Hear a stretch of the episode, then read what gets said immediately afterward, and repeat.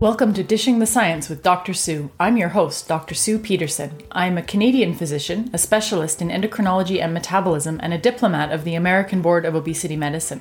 I draw on my over 20 years of clinical experience and my extensive research background to examine the complex issues surrounding weight management, diabetes, and overall health. Thanks for joining us today.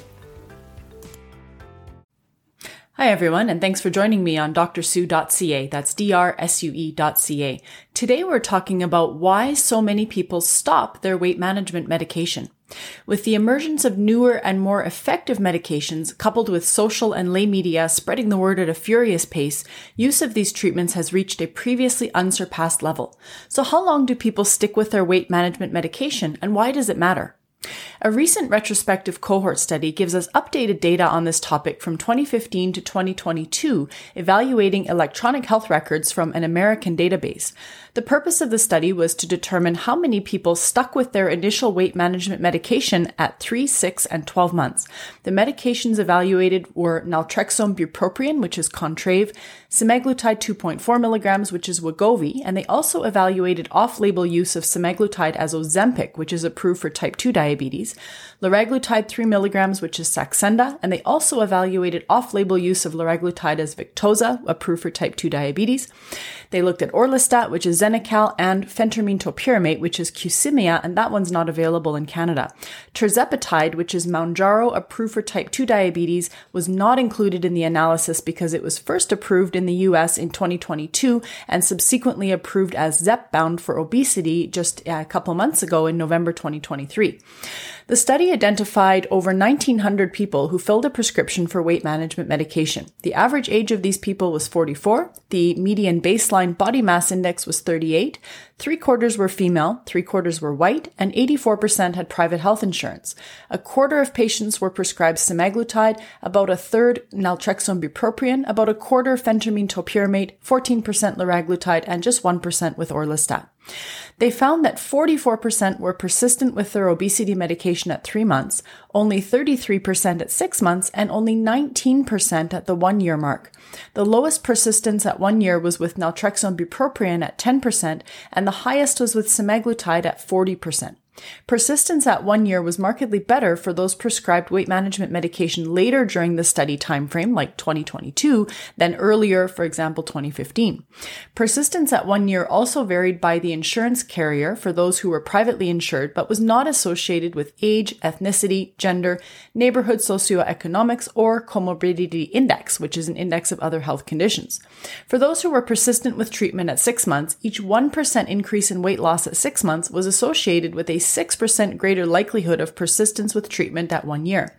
People who were persistent with their obesity medication at one year experienced a mean 10% weight loss, while those who stopped treatment experienced only a 2% weight reduction.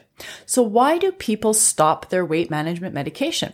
Well, these data give some hints as to why, but here is my expanded list of six reasons. Number one, lower efficacy of older treatments. While we were excited to see an average weight loss of 5% with older treatments, newer treatment options are getting well into double digit weight loss for many people. This might partially explain why persistence with semaglutide was higher in this study. We know from the ACTION studies, which was conducted in uh, Canada, uh, disclosure, I was a co-author on that study, also in the US and globally, that people with obesity wish to lose an average of about 19% weight. So newer treatments are coming closer to these goals. Reason number two, patients may not be advised what results to expect from weight management medication. Sometimes people who have started treatment haven't been advised how much weight loss is typically seen with a particular medication, nor how long it takes to get there. It's also important that people understand that weight loss varies greatly from one person to the next. Number three, cost, access, and insurance or lack thereof. While the cost of medications varies greatly by country, with USA topping the list, these treatments are expensive everywhere. Some people who are having success with treatment just can't afford to take it long term. Many insurance companies are also making it harder to get weight management medication paid for. The global shortages of these medications is forcing discontinuation in many cases. And uh, much more on global shortages uh, in my blog. There's a link in my in my blog on drsue.ca. Number four, side effects.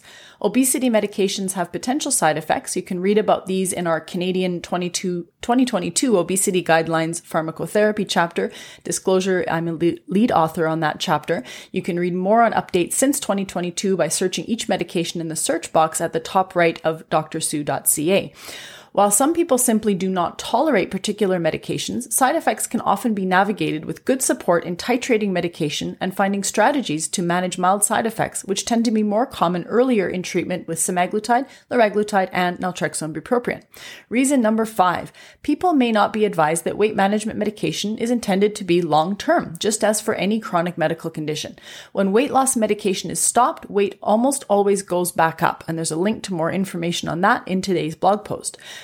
I think the improvement in persistence in later years of the study may in part reflect a better understanding of the need to treat long term. And finally, reason number six, people may not be informed of the health benefits beyond weight loss and click on a link in my blog for more on those health benefits. We're learning so much about the benefits of these medications to improve other health issues like blood sugar control, diabetes prevention, fatty liver disease, heart failure, sleep apnea, cardiovascular risk, with some of these benefits being independent of the amount of weight So even if the numbers on the scale are not meeting the person's individual goals, with education on health benefits and a reframe of goals to encompass those benefits, I would expect to see better persistence with treatment. So the bottom line here is that persistence with weight management medication remains poor, though it's improving in more recent years. Supporting people on these treatments to frame expectations, understand health benefits and need for long-term treatment, navigate side effects and advocate for long-term access can pave the way for better persistence in the long run. As a disclaimer, I receive honoraria as a continuing medical education speaker and consultant from the maker of semaglutide and liraglutide, which is Novo Nordisk, naltrexone bupropion, uh, which is Bausch, and tirzepatide, which is Eli Lilly. I am or have been an investigator in clinical trials of semaglutide, liraglutide, and tirzepatide. That's it for now, guys. Uh, thanks for listening. drsue.ca, drsue.ca. Thanks for listening to Dishing the Science with Dr. Sue. For more information about current hot topics and science relating to obesity, diabetes, and overall health, check out the show notes for links and visit drsue.ca. That's D-R-S-U-E.ca. Don't forget to leave a review and subscribe to this podcast on your favorite listening platforms. Medical discussion on this podcast is of a general nature only, not designed to give specific medical advice to individuals nor their individual healthcare providers, and is intended for a Canadian audience.